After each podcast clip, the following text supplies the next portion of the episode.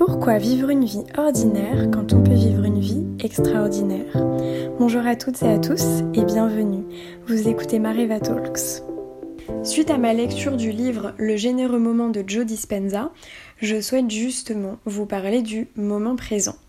Alors avant, je pensais que le moment présent, c'était tout simplement de ne pas penser au futur et que c'était aussi ne pas penser au passé, alors qu'en réalité, c'est beaucoup plus profond que ça. Déjà, il faut partir du postulat que vos pensées créent vos émotions et vos sensations, et inversement, vos émotions et vos sensations ont un impact sur vos pensées. Donc c'est un cercle qui s'auto-alimente. Donc si vous pensez à la peur, vous commencez à éprouver de la peur, et quand vous éprouvez de la peur, vous pensez à la peur, et ainsi de suite. Ainsi, la peur devient votre état. Alors vivre dans le passé, ce n'est pas penser uniquement au passé. Vivre dans le passé, c'est agir et penser de la même manière qu'hier. C'est-à-dire répéter les mêmes schémas de pensée, répéter les mêmes schémas d'émotion que vous aviez hier, mais ce n'est pas penser à hier. Plus vous êtes dans la répétition de ce que vous faisiez la veille, de la manière dont vous pensiez, etc., plus vous êtes dans le passé parce que vous éprouvez les mêmes émotions et vous conditionnez votre corps en fonction du passé, mais ce n'est pas en repensant au passé, c'est bien dans le présent. Donc c'est là la différence. Par exemple, si vous vous réveillez le matin et que vous cherchez une sensation familière que vous appelez être moi, quand vous commencez votre journée, vous vivez déjà dans le passé. Pareil si vous cherchez à agripper une émotion, une sensation que vous connaissez, ou que vous pensez à vos problèmes qui sont reliés aux souvenirs d'expériences passées, ou que vous cherchez des sentiments connus tels que la tristesse, le chagrin, l'inquiétude, la culpabilité, dès votre réveil, vous vivez dans le passé. Pour vivre dans le présent, il faudrait plutôt se dire Nouvelle journée, nouvelles pensées, nouvelles émotions. Je ne cherche pas à planifier ma journée dans ma tête, je ne cherche pas à être moi, je cherche juste à être dans le moment présent, c'est-à-dire voir ce qui arrive, l'incertitude, le hasard, les coïncidences de la vie et là vous êtes dans le moment présent. Les émotions que vous ressentez, elles influencent les choix que vous faites au quotidien. Elles influencent aussi vos comportements et les émotions influencent les expériences que vous décidez de vivre. Et si vous vivez dans le passé, vous devenez prévisible et votre vie ne change pas. Si votre vie vous l'aimez comme ça, que vous l'adorez, et eh bien dans ce cas très bien, ne changez rien. Mais si vous voulez changer votre vie, il faut absolument arrêter de vivre dans le passé parce que tout devient prévisible. Et en plus, si un événement imprévisible arrive dans votre vie, vous êtes perdu et vous vous dites que ce n'est pas du tout le moment. Alors je vais vous lire un passage du livre qui est très concret. Imaginons qu'au petit matin vous vous réveillez, vous éteignez votre réveil, puis dans votre lit vous consultez Facebook, Instagram, WhatsApp, Twitter, vos mails, vos textos.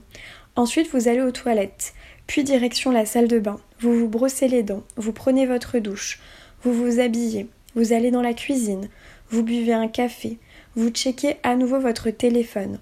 Tous les jours, c'est le même train-train. Puis vous vous rendez au travail en empruntant toujours le même trajet.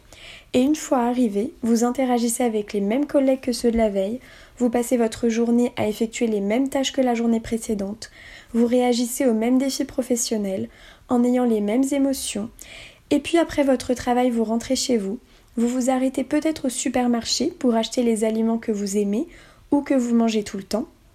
Le soir, vous préparez le même repas, vous regardez la même émission de télé, à la même heure, en vous installant à la même place, puis vous vous préparez et allez vous coucher en procédant toujours de la même manière, toujours du même côté, vous lisez peut-être un peu et enfin vous vous endormez. Si vous reproduisez exactement les mêmes activités au quotidien, elles se transforment en habitudes. Une habitude est un ensemble de pensées, comportements et émotions automatiques, inconscients, qu'on acquiert en répétant fréquemment. Ça veut dire que vous êtes en pilote automatique et que vous suivez un ensemble de programmes et qu'avec le temps, tout se grave dans votre cerveau, dans votre mental, vous vous habituez à votre train-train quotidien, votre corps sait automatiquement comment vous effectuez certaines choses mieux que votre cerveau ou votre conscience.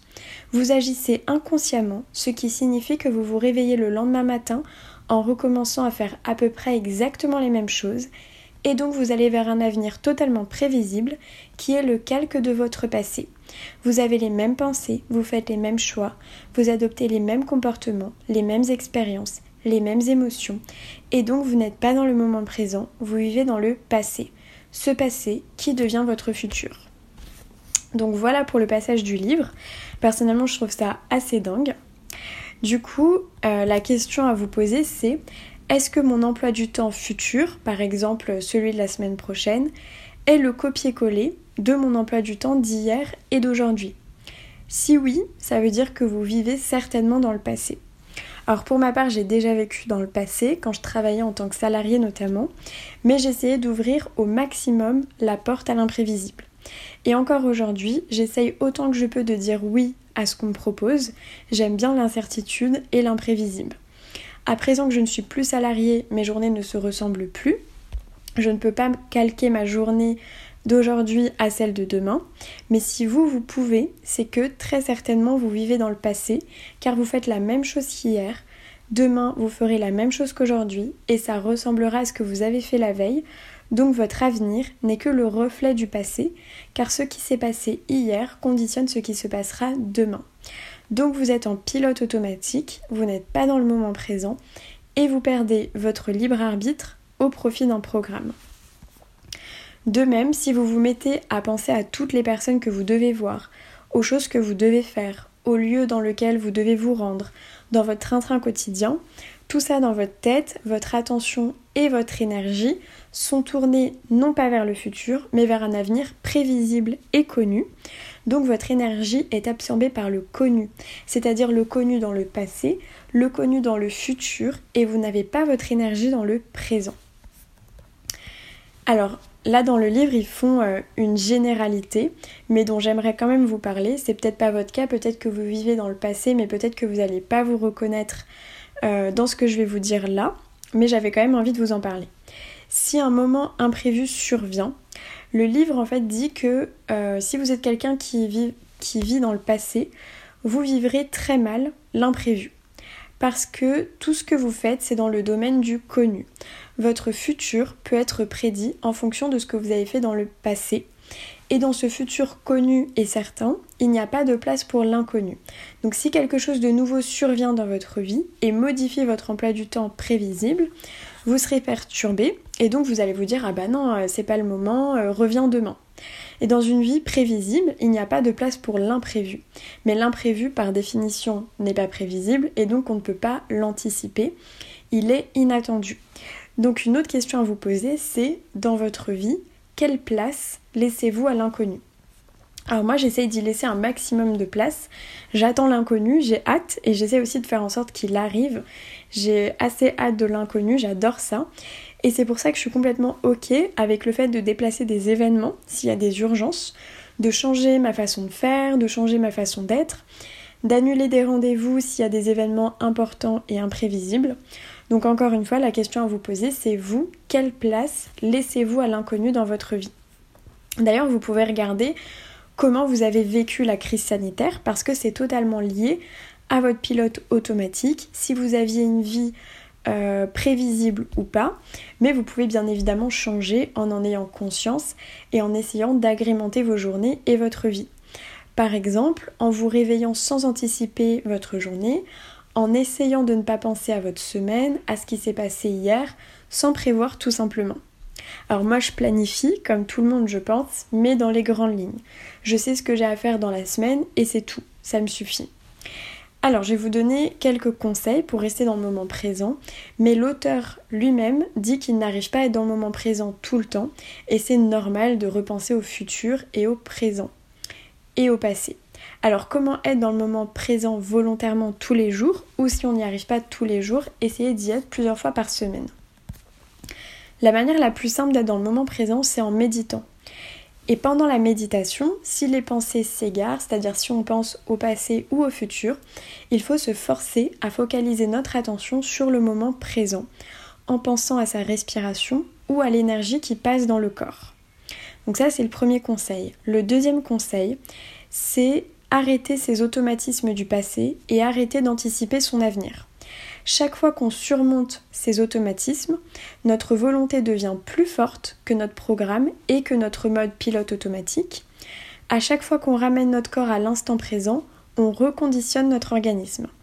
Chaque fois qu'on prend conscience de notre programme et qu'on s'efforce à retrouver l'instant présent, on affirme que notre volonté est plus forte que notre programme et on dirige continuellement notre attention et notre énergie sur le moment présent.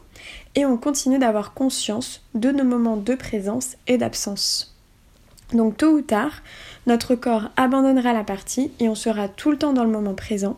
C'est pour ça qu'il faut lutter pour rester dans le moment présent quand vous méditez. Alors la conclusion du livre, c'est que quand on retrouve le moment présent dans la méditation, on retrouve une énergie supplémentaire pour créer, on reconstitue le champ énergétique autour de nous, on change notre champ d'énergie et on retrouve l'énergie de vivre pleinement sa vie. J'espère que cet épisode vous aura éclairé sur le moment présent. Pour moi, ça a été une véritable découverte. Désormais, quand tout est trop planifié, je me dis euh, non, laisse faire l'imprévisible, laisse faire l'inconnu et n'essaye pas de te dicter ce qui va se passer euh, dans le futur parce que j'ai pas envie d'aller vers quelque chose de prévisible, tout simplement. Même si parfois je suis tentée d'aller vers un avenir prévisible, comme tout le monde j'imagine. Ce livre, il est absolument passionnant, je vous le recommande. Merci beaucoup pour votre écoute.